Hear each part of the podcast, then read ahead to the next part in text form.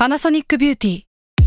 มากกว่าเครื่องเป่าผมด้วยนาโนอีเทคโนโลยีล่าสุดที่จะเปลี่ยนทุกประสบการณ์ที่คุณเคยมีนาโนอีมอยส์เจอร์พลัสเพิ่มความชุ่มชื้นให้เส้นผมหลังใช้งานมากขึ้นถึง 18 เท่า พร้อมชะลอการเฟดของสีผมสำหรับคนชอบทำสีผม ดูแลความชุ่มชื้นทั้งเส้นผม หนังศีรษะและผิวคุณ Panasonic NA0J มีเทคโนโลยีนาโนอีที่ care only you s a l m o n PODCAST มัน สด อร่อย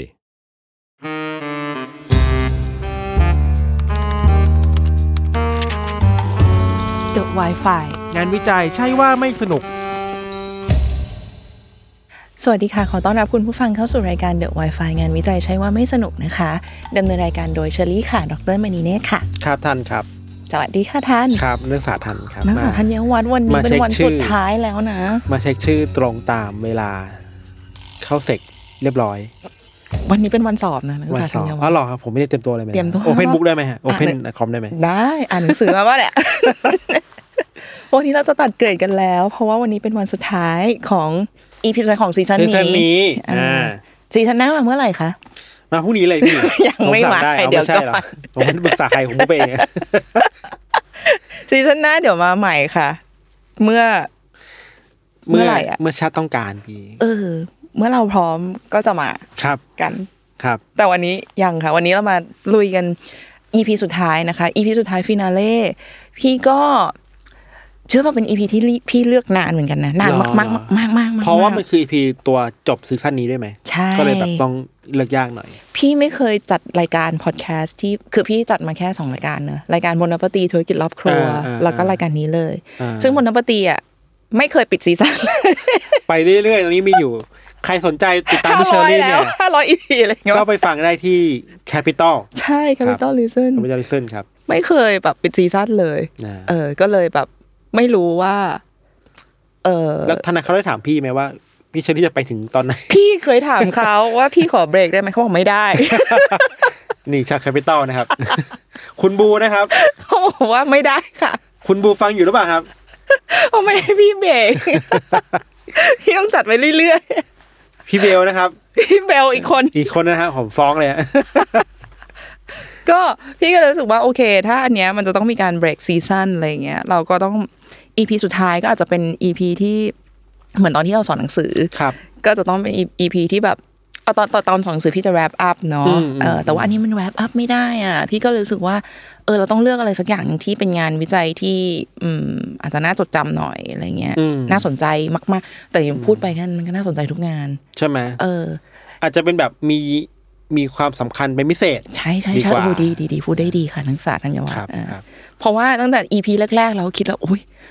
เราจะต้องเอาอันนี้มาเรื่องฮาร์วาร์ดเรื่องแบบอะไรที่มันดูแบบอืมเฟี้ยวแล้วอะไรอย่างเงี้ยอืมอืมอืม EP สุดท้ายก็เลือกนานหน่อย ก็ครับสรุปได้มาเป็นอันนี้เป็นงานวิจัยที่คุณโจ้มองโก้เสนอมาอ่านานแล้วอีกเหมือนกัน แต่ครับว่าพี่ก็เก็บไว้ในใจตอนแรก ก็กะว่าเอ๊ะเราดีไม่เราดี ก็กลับมาคิดแล้วก็ดูงานวิจัยนี้ที่โจเขาโจเขาส่งเป็นแบบ หัวข้อคร่าวๆมาอืมอืมอืมพี่ก็เข้าไปอ่านดูแบบจริงจังพี่ก็คิดว่าเออแบบ มันก็เด็ดดวงครับดีมากพอที่เราครับจะเอามาเล่าอะไรเงี้ยค่ะ เข้าเรื่องธัญวัฒน์เคยได้ยินคำว่ายูโทเปียไหมคะ อืม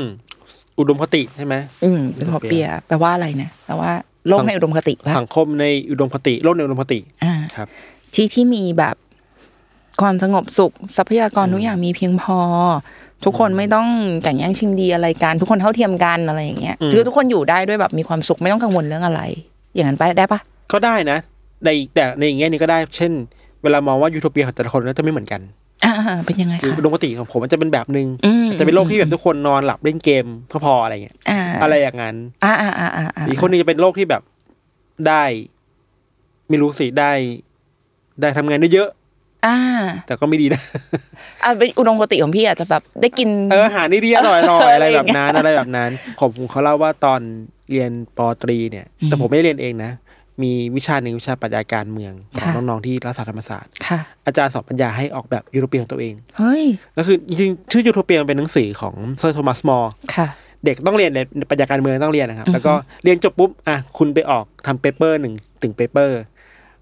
ไปออกแบบมาคุณอยากมีชุดระเบียบคุณแบบไหนออกแบบโลกมาเองอะไรดีเงี้ยเนาะสนุกเนาะอืมแต่เห็นคนเรียนก็เศร้าอยู่เหมือนกันยากไม่เห็นจะเป็นแต่ยูผมโทไม่เปียเรียนเลยผมไม่ได้เรียนผมไม่ได้ยินน้องรุ่นน้องเล่ามาว่าสนุกดีก็โอเค ไม่เห็นจะเป็นยูโทเปียเลยครับ โอเค งานวิจัยที่จะเล่าวันนี้มาจากการที่อย่างที่บอกเจ้าบองโก้ส่งงานมาให้ฟังมามามาให้มาให้ดูเนาะชื่องานวิจัยนี้เนี่ยจริง ๆ มันเป็นงานวิจัยที่ดัง แล้วก็มีชื่อเล่นที่เรียกหลายชื่อมาครักบๆ บางคนเรียกงานวิจัยชื่อนี้ว่า rat utopia rat utopia ก็คือสวรรค์หรือโลกในอุดมคติของหนูอืมบางคนเรียกชื่องานวิจัยนี้ว่า universe 25อืม Universe 25 เนี่ยมันเป็นชื่อเมืองจำลองที่ถูกสร้างขึ้นมา แล้วก็เอาหนูเข้าไปอยู่ในนั้น แล้วเขาก็เรียกชื่อเมืองเนี่ยว่า Universe 25 บางคนก็เลยเรียกชื่องานทดลองนี้ว่า Universe 25อ่าชื่อเท่อ่าชื่อเนาะชื่อดีเนาะชื่อเท่ดี บางคนก็เรียกชื่องานทดลองนี้ว่า the behavioral sink behavioral sink เนี่ยเป็นศัพท์ที่ถูกบัญญัติขึ้นมา หลังจากที่มีการทดลองเนี่ยจบลง แล้วมีการใช้คำนี้เลยนะ โดยแบบ common ทั่วไปรู้เลยอะ universal sing behavioral อ๋อ sink behavioral sing พฤติกรรมถดถอย การถด sing ถอยนี่คือ s i n k ที่ใช่มันอ่าที่โอเคแบบว่าแบบดิ่งลงอะไรครับเงี้ยเออก็คือแบบการถดถอยทางพฤติกรรมอะไรเงี้ยค่ะ เป็นคำศัพท์ที่เกิดขึ้น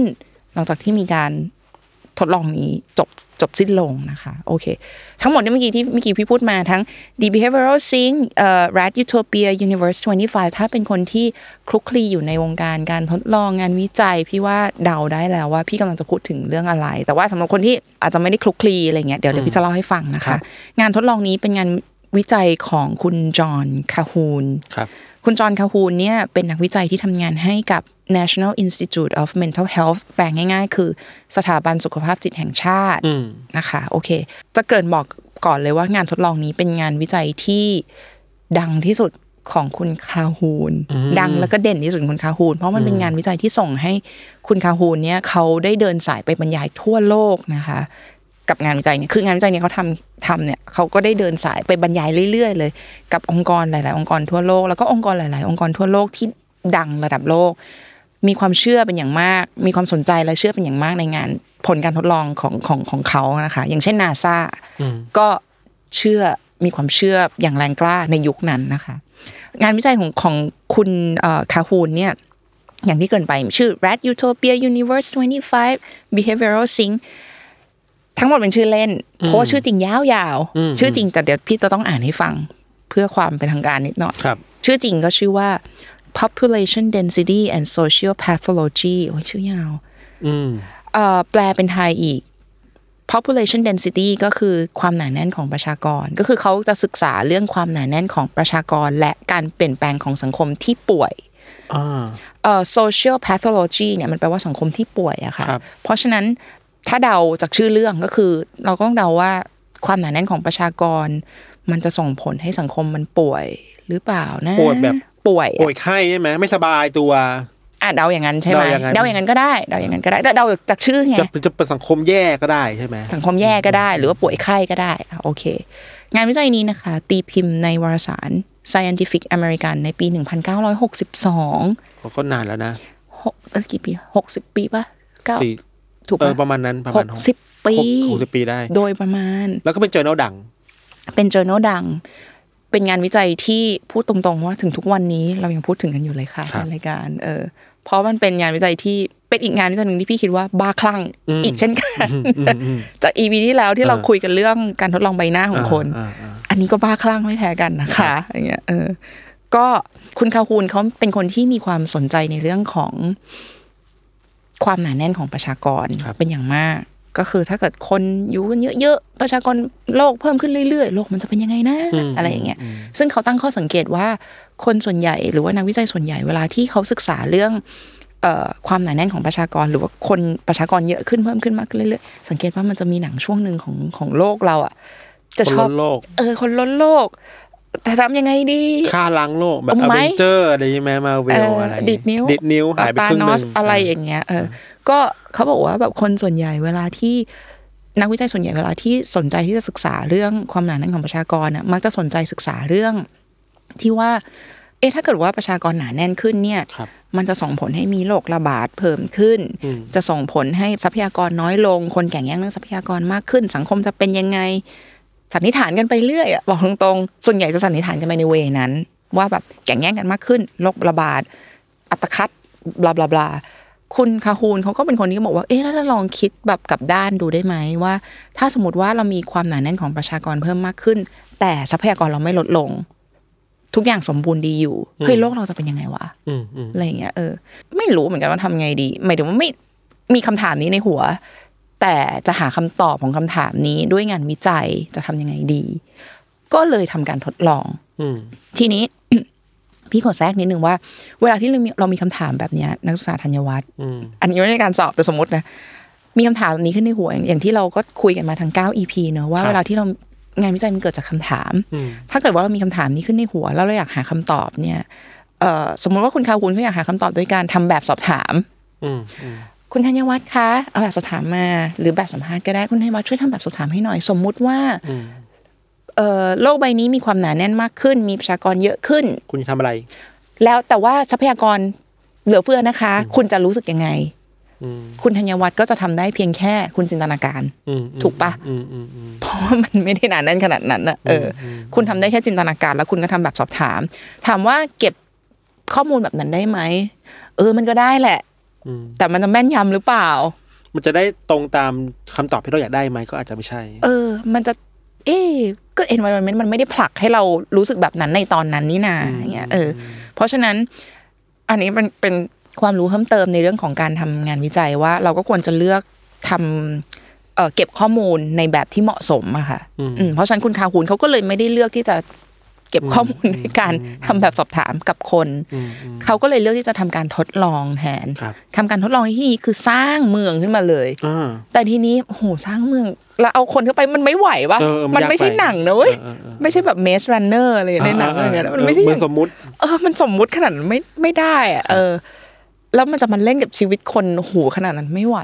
เขาก็เลยสร้างเมืองขึ้นมา เป็นเมืองที่ เอาหนูอะเข้าไปอยู่อ่าในความรู้สึกพี่พี่รู้สึกว่าอันเนี้ยก็คอม p r o m i s e ที่สุดแล้วเออเพราะว่าถ้าจะสร้างเมืองทั้งเมือง เอาคนก็ไปอยู่มันต้องหนาแน่นแค่ไหน แล้วต้องใช้กี่มันยากมันเป็นไปไม่ได้อะเออเขาก็เลยสร้างเมืองขึ้นมา เจ้าเมืองนี้แหละ เป็นเมืองที่เขา ใช้ชื่อเรียกว่า Universe 25อ่ามันก็เลยเป็นชื่อเรียกของงานทดลองนี้แบบชื่อเล่น ชื่อเล่น ทุกคนก็เลยชอบเรียกว่างานทดลอง Universe 25 ครับ อ่า โอเค เจ้า Universe 25 นี้เป็นเมืองที่มีขนาดพื้นที่ 2.6คูณ2.6 เมตร ครับ ซึ่งบอกไว้ก่อนว่าเป็นเมืองปิดนะคะ เป็นเมืองปิดก็คือเป็นเมืองที่ล้อมรอบ เป็นเมืองแบบเมืองกล่องอะล้อม ขอบขึ้นหนูออกมาไม่ได้มีกำแพงกั้นกำแพงอะหนูออกมาไม่ได้ คนเดินเข้าไปได้ แต่ก็ไม่กล้าเดินเข้าไปหรอกหนูเยอะ กลัวกลัวแต่ว่าเออมีกำแพงกั้นถูกต้อง แล้วก็หนูออกมาไม่ได้ แล้วก็ไม่มีอะไรเข้าไปได้อืมเป็นเมืองที่ควบคุมทุกอย่างไว้อืมสูง2.6เมตรอะหนูมาขึ้นหนูขึ้นมาไม่ได้แน่ไม่ได้ๆเออเออเออไม่มีที่ให้หนูขึ้นมาด้วย แล้วก็เออเป็นเมืองที่เขามีทรัพยากรทุกอย่างให้หนู มีน้ำมีอาหาร ไม่มีอันตรายใด ๆ หมายถึงว่าจะไม่มีสัตว์ตัวใหญ่ ๆ เข้าไป เป็นผู้ล่าพูดง่ายๆเป็นเมืองที่มีความปลอดภัยด้วย เออจะบอกว่าเป็นเป็นเมืองที่หนูรู้สึกปลอดภัย ปลอดภัย ควบคุมแม้กระทั่งโรคพยายามควบคุมโรคระบาดครับของหนู หมายความว่าพยายามรักษาความสะอาดให้กับหนูด้วย แล้วก็ควบคุมไปจนถึงขั้นที่ว่าควบคุมอุณหภูมิอืมในนั้นให้มีอุณหภูมิประมาณ 20 องศาอืมก็คือเป็นอุณหภูมิที่หนูรู้สึกสบายโอ้โหแบบ โดน spoil นะ spoil ว่าเหมือนอยู่คอนโดสูงสูงๆแพงๆเออเพนท์เฮาส์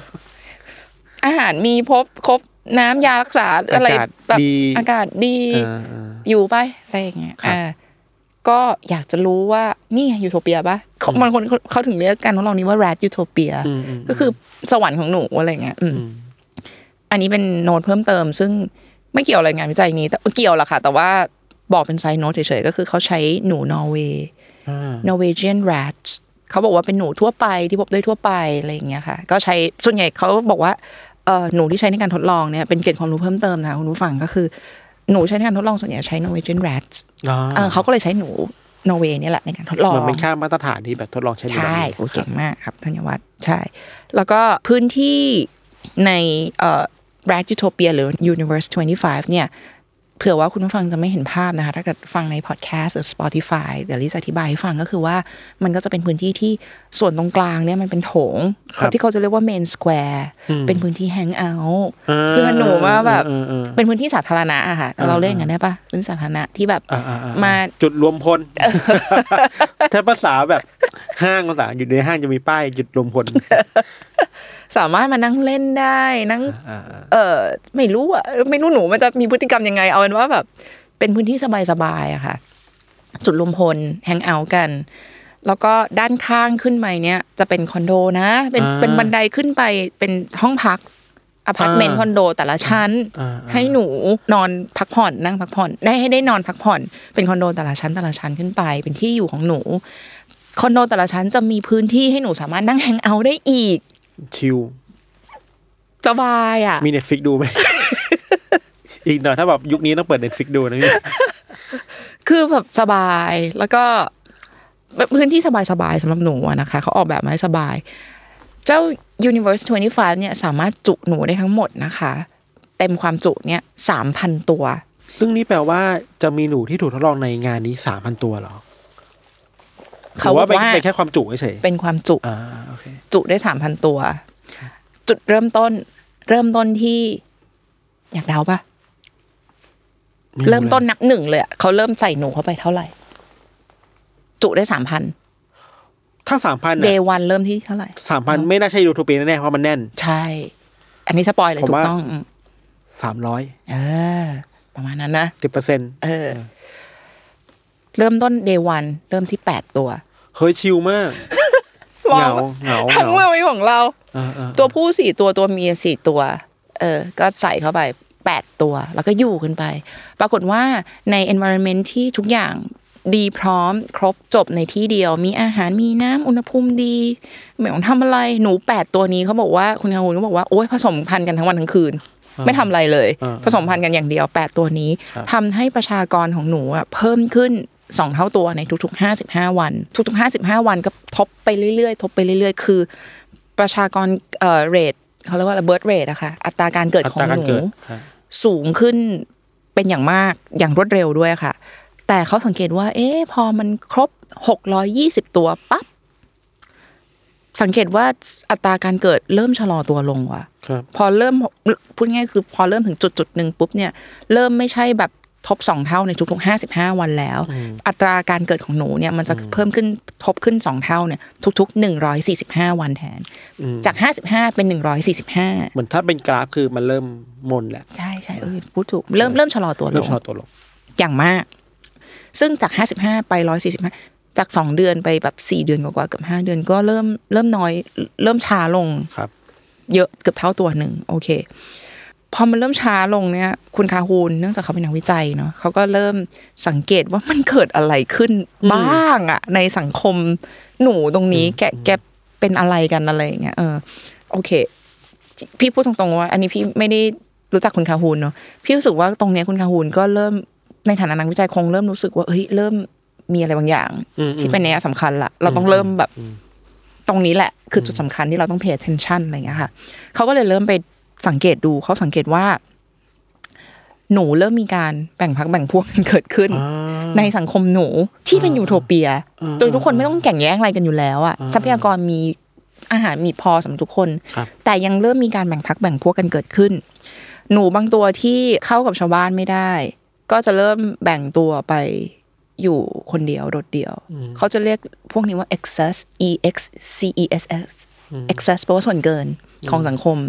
ก็แบ่งตัวไปอยู่คนเดียว หนูเพศชายที่ถ้าถ้าหนูที่เป็นหนูเพศชายที่เข้ากับชาวบ้านไม่ได้เนี่ยจะมาอยู่ตรงโถงกลาง แล้วก็จะเริ่มทำร้ายหนูตัวอื่นอืมทั้งนี้ที่ไม่ต้องไปแย่งทรัพยากรอะไรชาวบ้านนะไม่ต้องดิ้นรนนะนะแกยังแบบไปทำร้ายชาวบ้านอะไรเงี้ย อืมครับส่วนหนูตัวที่ถูกทำร้ายเขาบอกว่าตอนแรก ๆ เนี่ย ส่วนใหญ่ตัวหนูตัวที่ถูกทำร้ายเนี่ย จะนอนอยู่เฉยๆให้ทำร้าย อืม เศร้า อืม แต่ พอโดนทำร้ายไปสักพักหนึ่งหนูตัวที่ถูกทำร้ายจะเริ่มลุกขึ้นสู้ สู้กลับ สู้หนูตัวที่มาทำร้ายเนี่ยแล้วก็จะเริ่มไปทำร้ายตัวอื่นๆด้วย คือพูดตรงเริ่มวุ่นวายแล้วอะทั้งที่ไม่ต้องทำอะไรไม่ต้องแย่งอะไรกันโอเค อันนี้คือหนูตัวเพศชาย เรามาดูตัวตัวเมียกันบ้างเนาะเพศหญิง หนูตัวเพศหญิงเนี่ยเขาบอกว่าถ้าเกิดว่าเป็นเพศหญิงที่ถูกคู่ของตัวเองทิ้งไป แบบหนูตัวเพศชายที่ไปทำร้ายชาวบ้านเนี่ย เออเออหนูตัวเพศหญิงเนี่ยก็จะมี ลักษณะที่แบบก็จะไม่สูงสิงกับชาวบ้านเหมือนกัน จะเริ่มแยกตัว แล้วก็จะเริ่มดูแลตัวเองมากขึ้น วันๆไม่ทำอะไร นอกจากกินอาหาร แล้วก็ดูแลขนของตัวเอง ให้สวยงาม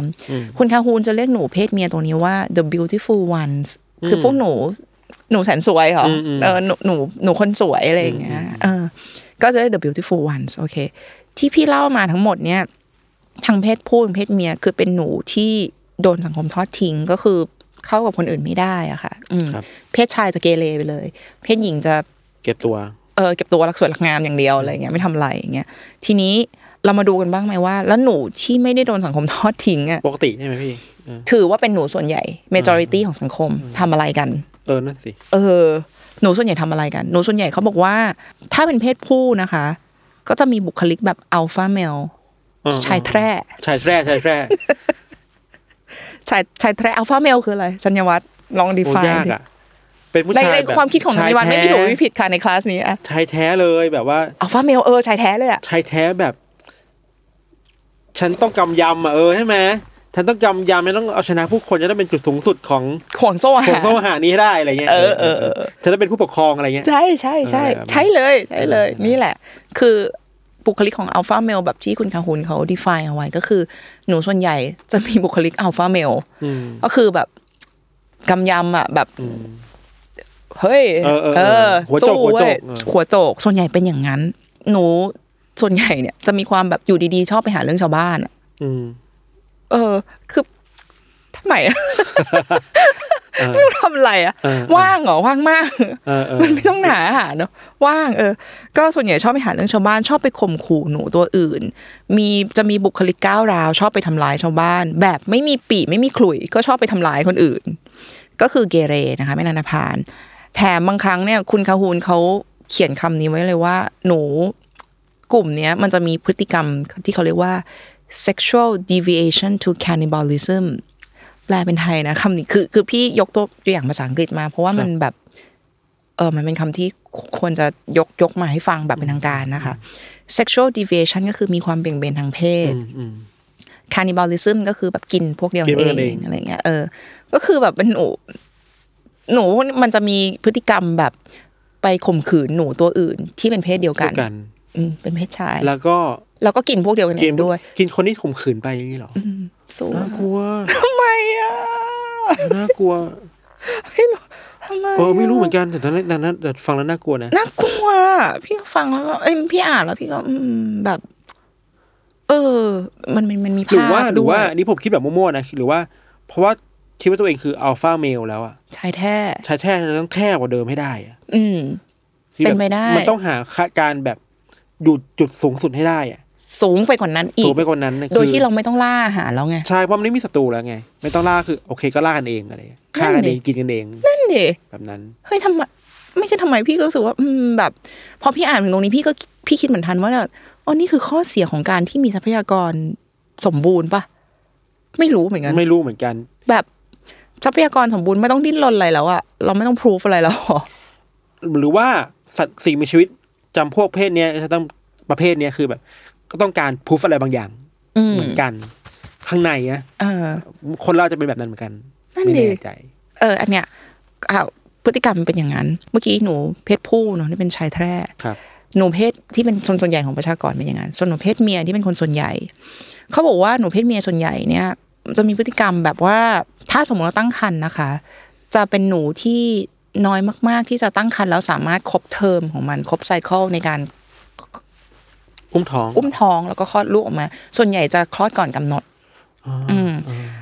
เพราะฉะนั้นถ้าการคลอดก่อนกำหนดเนี่ยก็มีเปอร์เซ็นต์ที่สูงมาก ๆ ที่คลอดออกมาแล้วหนู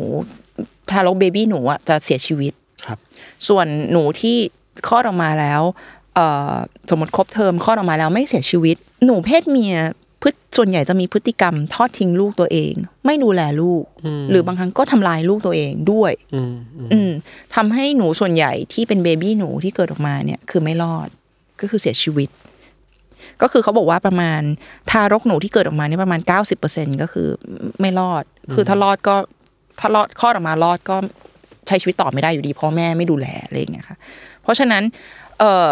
หนูที่รอดออกมาแล้วโตขึ้นมาเนี่ยมันก็จะมีแค่ประมาณ 10%เท่านั้นน่ะน้อย birth rate ก็ถึงแบบ drop ลงอย่างมีนัยสำคัญนะคะครับแค่สิบเปอร์เซ็นทีนี้เรามาดูกันว่าสิบคุณทั้งหุ้นไปแท็กต่ออีกดูแต่ว่าสิบเปอร์เซ็นที่เหลือมาเนี่ย โตมายังไงเป็นไงเออเอออยากรู้โตมามีชีวิตยังไงอะไรอย่างเงี้ยค่ะเขาบอกว่าสิบเปอร์เซ็นที่เหลือมาจริง ๆ ก็เดาไม่ยากก็คือหนูที่รอดมาโตมาแบบในสังคมแบบที่พี่เล่าให้ฟังอะเพศชายแบบตีกันบ้างเกเรบ้าง ข่มขืนกันเอง กินหนูกันเองอะไรอย่างเงี้ย เพศหญิงก็คือไม่ค่อยสนใจ ไม่สนใจลูกตัวเอง เขาบอกหนูสิบเปอร์เซ็นที่โตมาจะโตมาในสังคมที่วุ่นวาย เพศชายอะไรก็ไม่รู้อะเพศเมียก็อะไร เพศแม่ก็อะไรก็ไม่รู้อะอืม เพราะฉะนั้นจะโตหนูเจนใหม่ ๆ ที่โตมา จะโตมาด้วยความที่แบบไม่ต้องการอยากจะเข้าสังคม เพราะมันวุ่นวายอะไม่อยากจะยุ่งคืออยากจะแบบอยู่เงียบๆคนเดียวได้เปล่าอะอืมมันวุ่นวายอะเออ พวกหนูพวกนี้ก็คือวันๆอยากจะอยู่เงียบๆขอแค่กินอิ่มทำความสะอาดขนตัวเองให้สวย ไม่อยากมีเพื่อน ไม่อยากมีคู่ ไม่อยากมีเพศสัมพันธ์ อยากใช้ชีวิตอยู่ไปวันๆแบบเอาตัวรอดสงบเอาตัวรอดได้ป่ะว่ามันวุ่นวายอะ เออ เวลาเดินไปถึงวันที่ห้าร้อยหกสิบโหก็คือสองปีได้ไหมคุณค่ะคุณอดทนมากอะสองปีเลยนะ ดูหนู พวกเนี้ยสองปีเกับสองปีอะเกือบสสอองงปีปีอะเออเออ ถึงห้าร้อยหกสิบนี่คือยังไม่จบนะคะ การทดลองนี้ครับ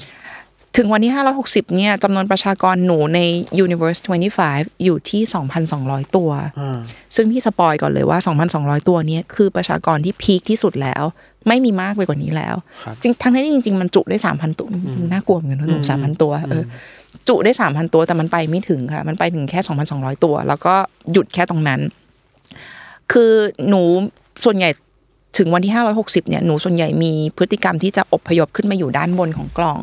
ก็คือจะไม่ได้ไม่แฮงเอาท์กันอยู่ด้านล่างที่เป็นโถงกลางที่เป็นพื้นที่เป็น Public Space อะพื้นที่สาธารณะไม่ไม่ได้ใช้ชีวิตอยู่ตรงนั้นแล้วอพยพขึ้นมาอยู่ข้างบนกัน แล้วก็เอ่อเพราะว่าอีกหนึ่งสาเหตุเพราะว่าเพราะว่าด้านล่างที่เป็น Public Space ส่วนใหญ่เป็นพื้นที่ของแก๊งมาเฟียหนูกลุ่มชายแท้แน่นไม่อยากไปยุ่งเดี๋ยวโดนคุกคามโดนคุกเกเรคามเกเร หนูส่วนใหญ่ตรงนั้นที่อยู่ตรง Public Space อะค่ะ ที่เป็นชายแท้ชายแท้เนี่ย ยกพวกตีกันอยู่แบบเป็นหนูปวดหัวนะพี่อ่านถึงตรงนี้พี่ปวดหัวนะพี่ปวดหัวแทนคุณคาฮูนอะแบบ มีให้ทุกอย่างเลยยังยกพวกตีกันอีกอะอ่าอ่าเออส่วนใหญ่เขาบอกหนูตรงนั้นเป็นหนูอนาภาแล้วก็ชอบยกพวกตีกันอะไรอย่างเงี้ย เออวุ่นวายแล้วก็มีพฤติกรรมอย่างที่บอกก็คือ พอยกพวกตีกันเสร็จก็มี cannibalism กินกันเองทั้งทั้งที่มีอาหาร เพียงพอทำไมอะสำหรับทุกคนแต่กินกันเองแปลว่ามันมันไม่ใช่เรื่องการอยู่รอดแหละ มันคือเรื่องใช่ข้างปะในละการแสดงสถานะทางสังคมอะไรเงี้ยว่าไปก็ขนลุกเนาะเนาะว่าแบบนี่ขนาดขนาดอาหารที่เขามีให้ในภาพเนี่ย ในเมืองเนี่ยพี่เห็นภาพอยู่เนาะคือพี่ว่าเป็นเมืองที่อยู่สบายแล้วว่ามีหลอดอาหาร มีคอนโดงคอนโด คือทุกอย่างมันดูสบายแล้วว่าเขาก็ยังมีการยกพวกตีกันและกินกันเองอยู่อะไรอย่างเงี้ยค่ะ อืมทั้งสภาพแวดล้อมเนี่ยทั้งตีกันเองทั้งกินกันเอง ถ้าเราเกิดใหม่ก็ไม่ค่อยมีถึงมีก็ตาย ไม่มีการผสมพันธุ์กัน แล้วเพราะว่าอย่างที่บอกหนูเจนเบบี้หนูที่เกิดมาเจนใหม่ๆไม่อยากจะผสมพันธุ์กันแล้วอะไรอย่างเงี้ยค่ะคือไม่อยากจะไปแฮงเอาท์กับใครมันจะผสมพันธุ์กันยังไงอะอืมพอถึงวันที่หกร้อยก็เกือบสองปีครับเขาบอกเหตุการณ์ทั้งหมดเนี้ยคุณแทนคุณเขาสรุปเลยว่ามันนำไปสู่การสูญพันธุ์ของหนูอืมเพราะ ถึงแม้ว่าร่างกายของหนูที่รอดนะคะเบบี้หนูที่เกิดขึ้นมาเป็นหนูเจนใหม่ๆถึงแม้จะรอดและแข็งแรง แล้วก็สามารถผสมพันธุ์กันได้ แต่ไม่มีความอยากในการผสมพันธุ์แล้วอะไม่อยากมีลูก ไม่อยากจะยุ่งกับคนอื่นไม่อยากยุ่งคนอื่นเออเออกลัว ไม่อยากจะยุ่งคนอื่นไม่รู้กลัวป่ะแต่เอาเป็นว่าแบบอยากอยากอยากอยู่คนเดียว คือถ้าเกิดว่าประชากรเจนใหม่ ๆ ไม่ได้อยากเข้าสังคม ไม่อยากไม่อยากผสมพันธุ์กัน ไม่อยากจะมีลูกถึงขนาดนั้นเนี่ย มันก็แสดงว่ามันก็จะจะมีแต่หนูที่แก่ตัวลงไปทุกวัน แล้วก็ extinction ก็คือสูญพันธุ์ไปในที่สุด อันนี้เองจึงเป็นที่มาของคำว่า the behavioral sink ก็คือการถดถอยทางพฤติกรรมอืมและงานวิจัยงานชิ้นนี้เนี่ยจึงเป็นการทดลองหรือว่าเป็นงานวิจัยที่อย่างที่พี่บอกเป็นงานวิจัยที่ดังที่สุดของคุณคาฮูนส่งให้คุณคาฮูนเขาได้ไปบรรยายทั่วโลกว่านี่คือยูโทเปียนะครับแรดยูโทเปียที่ที่มีทรัพยากรครบทุกอย่าง มีไม่มีโรคระบาด มีการควบคุมอุณหภูมิทุกอย่างสบาย แต่ว่าพฤติกรรมของสัตว์สิ่งมีชีวิตชนิดนี้เป็นแบบนี้อะไรเงี้ยพูดพูดตรงๆก็คือว่าทุกคนก็จะพยายาม relate นั่นแหละว่า แล้วถ้าต่อไปเนี่ย เอ๊ะ อย่างที่บอกว่ามันจะทดลองมนุษย์เราคนมันไม่ได้ไง แต่เราจะรีเลทได้ไหม แล้วเราใช่ถูกต้องมนุษย์เรา เราจะวางแผนทางสังคม เราจะวางแผนยังไงดี วางแผนประชากรยังไงอะไรอย่างเงี้ยคือเขาเอาไปคิดต่อกันเพิ่มเติมอะไรอย่างเงี้ยค่ะ ก็เลยเป็นงานวิจัยที่ดัง แล้วก็ได้รับความสนใจเป็นอย่างมาก ครับ อืมทันว่าไง ฟังแล้ว กลัวปะกลัวกลัวกลัว แต่ก็เห็นอะไรหลายอย่างเนาะอืมในการที่แบบว่า เราไม่ได้คิดว่าสิ่งมีชีวิตที่ไม่ใช่มนุษย์อะ มันจะต้องการสถานะทางสังคมขนาดนี้อะเราชอบคิดถึงสังคมลิงว่าเออมันต้องมีจ่าฝูงมีนู่นมีนั่นแต่แบบเอ้ยหนูก็มีอย่างนี้เหมือนกันเนาะนั่นดิหนูต้องมีการพยายามแบบเป็นชายแทร่ให้ได้หรือว่าความอีกฝั่งหนึ่งคนที่ left out ออกไปอะหนูที่เหนื่อยแล้วอะไรเงี้ยก็เป็นแบบนั้นนะครับ อืมเออ น่ากลัวพี่ คือพี่ก็ไม่คิดเหมือนกันว่าณวันหนึ่งที่เราได้รับการตอบสนองทุกนิดแล้วในความเป็นอยู่ของเราครับ อาหารน้ำอากาศยารักษาโรคอะไรอย่างเงี้ยอืมคิดต่อคิดต่อเราแบบผมคิดต่อนิดนึงมาจากเกินงานวิจัยไปหน่อยค่ะแต่คิดว่าสิ่งที่ทำให้ยูโทเปียมันอยู่ได้มันคือกฎหมายพี่อ๋อรออะคือสมมุติว่า เราเทียบว่าไอสภาวะเนี่ยที่หนูมันอยู่ในคอลอสเซียมอันเนี่ยเรียกว่าคอลอสเซียมผมว่าตอนแรกมันจะเป็นบ้านนะไม่ใช่เป็นคอลอสเซียมแล้วมันตีกันขนาดนี้มันยฆ่ากพวกตีผมว่าคอลอสเซียมแล้วอยู่ในคอลอสเซียมอันเนี้ย มันอยู่ในสภาพแบบธรรมชาติมากๆเลยอะสภาพธรรมชาติคือฟรีสไตล์ทำตามใจฉันน่ะอืมฉันจะทำได้ก็ทำอะอืมแต่ถ้ามันพ้นจากสภาพสภาวะธรรมชาติโดยที่มีกฎหมายอะไรบางอย่างปักลงไปอยู่อะอืมเช่น แกตีกันไม่ได้ แกห้ามกินเนื้อกันเอง แกห้ามข่มขืนใครอืมไอยูโทปีนี้อาจจะไปรอดก็อาจได้จะเป็นได้นะไปได้นะเอันนี้อาจจะเป็นความหวังต่อสังคมมนุษย์ก็ได้ว่า เออว่ะ อย่างน้อยมีกฎหมายหรือมีหลักการอะไรปักลงไปใช้ด้วยกันน่ะอืมแต่คำถามคือในสังคม ในหลายๆสังคมไทยมันยังมี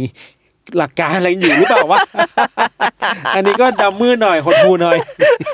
ดำมืดไปอีกมุมนึง ใช่ใช่จริงๆพี่เชอรี่พูดในเชิงวิทยาศาสตร์เนาะแต่ในมุมปรัชญามันจะมีคำถามอะไรแบบนี้เยอะเหมือนกันพี่อืมคือมันจะมีนักปรัชญาแนวเขาเรียกว่าแนวแบบ แนวแบบเนี้ย ตั้งคำถามแบบสภาวะธรรมชาติของคนอืมว่าเออธรรมธรรมชาติของเราเป็นยังไงอ๋อแล้วถ้าอยู่ต่อไปมันอยู่ไม่รอดนะ เพราะฉะนั้นต้องมีกฎหมายมาปักอะไรเงี้ยครับอะไรแบบนั้น ดีค่ะ อันนี้ดีดีครับดีครับ สนุกดีเฮ้ยถ้าตัดเกรดนี้ธัญวัฒน์ต้องได้เอแล้วนะเนี่ยแต่ผมข้ามไปวิชาปรัชญาได้ผมไม่มาวิทยาศาสตร์นะธัญวัฒน์ทำได้ดีอะเนี่ย เอออะพูดปิดซีซั่นนี้ของเราหอยสนุกมาก สนุกมาก ผมรู้สึกว่าทำไมเรื่องแรกคือเราเรารู้ว่างานวิจัยมันทำให้เราเข้าใจอะไร เข้าใจโลกมากขึ้นเนาะอืมวิชารีคิดเหมือนกันไหม พี่คิดเหมือนกันพี่คือ ในฐานะที่สมมุติพี่เป็นอาจารย์แล้วก็พี่ต้องเป็นนักวิจัยด้วยเนาะครับคือพี่อินเรื่องนี้อยู่แล้ว อินเรื่องที่ว่าแบบ คือพี่พูดตรงๆพี่ก็ไม่ค่อยมองว่างานวิจัยมันเป็นอะไรที่แบบจริงจังขนาดนั้นนะใช่ใช่ในในใช่ในมุมของพี่อะพี่พี่คิดอย่างนั้นมาตลอดอยู่แล้วครับพี่มองว่าแบบงานวิจัยเนี่ยเป็นอะไรที่แบบเนิร์ดแต่ว่าเนิร์ดแบบสนุกมาตั้งนานแล้วอะอืมอืมเอออมแบบว่าทุกคนไม่ว่าจะวิทยาศาสตร์ นักจิตวิทยาหรืออะไรก็แล้ว แต่พี่ก็มองว่าทุกงานวิจัยมันจะมีความสนุกอยู่แล้วอะไรอย่างเงี้ยค่ะ แล้วก็ แล้วก็ดีใจที่ได้มาทำรายการนี้ใช่เออมีความหลากหลายดีด้วยใช่เออคือตั้งแต่ได้ยินโจทย์จากพี่โจมาว่าจะทำรายการอันนี้ พี่เชอรี่อยากทำอะไรนี่แบบว่าเฮ้ยเอาใช่ไหมผมรู้สึกว่าอยากทำให้งานวิจัยมันใกล้ตัวคนมากขึ้นเนาะอืมมันสนุกได้เวลาเราพูดถึงงานวิจัยมันดูมีภาพจำว่า ยาก รู้ไปทำไม งานวิจัยเชื่อเชื่อได้ไหมอะไรอย่างเงี้ยเออแต่สิบตอนเนี่ยมันก็บอกเราเยอะเหมือนกันว่า เออมันทำให้เห็นความรู้ใหม่ๆเยอะ แล้วทำให้เราได้เห็นด้วยว่า ความพยายามของนักวิจัยแต่ละคนเนาะใช่เอออย่างหนึ่งคือสำคัญมากเหมือนกันคือ อาชีพนักวิชาการนักวิจัยก็ควรได้รับการเชิดชูเหมือนกันเนาะพี่เห็นด้วยมากๆเนาะพี่ชลิดก็ทำวิจัยมาเยอะอ๋อครับเขา suffer กันมาเยอะอะไรเงี้ยคือพี่ว่าเขาแต่ละคนเขาดูแบบเขา in ในเรื่องที่เขาทำใช่อะใช่เออใช่ซึ่งพี่ว่าคนแบบเนี้ยเราควรจะแบบ รักษาเขาไว้ดีๆ support เขาเยอะซั support เขาถูกต้องเลยพี่เห็นด้วยอยากจะให้ support เขาอะไรอย่างเงี้ย แล้วก็บางคนเขาอาจจะสื่อสารไม่เก่ง หมายถึงว่าอาจจะมานั่งเล่าแบบแบบเนี้ยแบบอืมไม่ไม่ได้เพราะว่าเรื่องในหัวเขามันเยอะมากเขาเรียงแบบไม่ถูกว่าเขาอยากจะพูดอะไรก่อนหลังอะไรอย่างเงี้ย แต่จริง ๆอะเขาพี่เชื่อว่าทุกคนเขาแบบเขาตั้งใจมาก แล้วก็ทุ่มเทมากกว่าจะออกมาเป็นงานงานหนึ่งแล้วควรจะอย่างที่บอกรักษาเขาไว้ดีๆหน่อย ใช่หรือซัพว่าพอร์ตเขามหาลัยสถาบันศึกษาดูแลเขาดีหน่อยอืมนี่เห็นด้วยเลย ให้เวลาเยอะๆหน่ให้อยเวลาเยอะหน่อยให้ทุนง่ายขึ้นหน่อยเออเอกสารอะไรไม่ต้องทำเลยป่ะอันนี้ส่วนตัวละ ประมาณนี้ค่ะ ก็ขอบคุณคุณผู้ฟังด้วยนะคะ ที่ติดตามกันมาทั้ง 10 EP ค่ะ ครับ ส่วนซีซั่นต่อไป เดี๋ยวเราจะกลับมาเมื่อคุณต้องการนะคะ กดก้าวมาครับ โอ้ยกดเก้า แล้วเดี๋ยวเราจะกลับมาค่ะสำหรับ EP นี้และซีซั่นนี้นะคะ เราทั้งสองคนทั้งเชอรี่และท่านครับ ปาทั้งสองคนลาคุณผู้ฟังไปก่อนนะคะ สวัสดีค่ะ สวัสดีครับ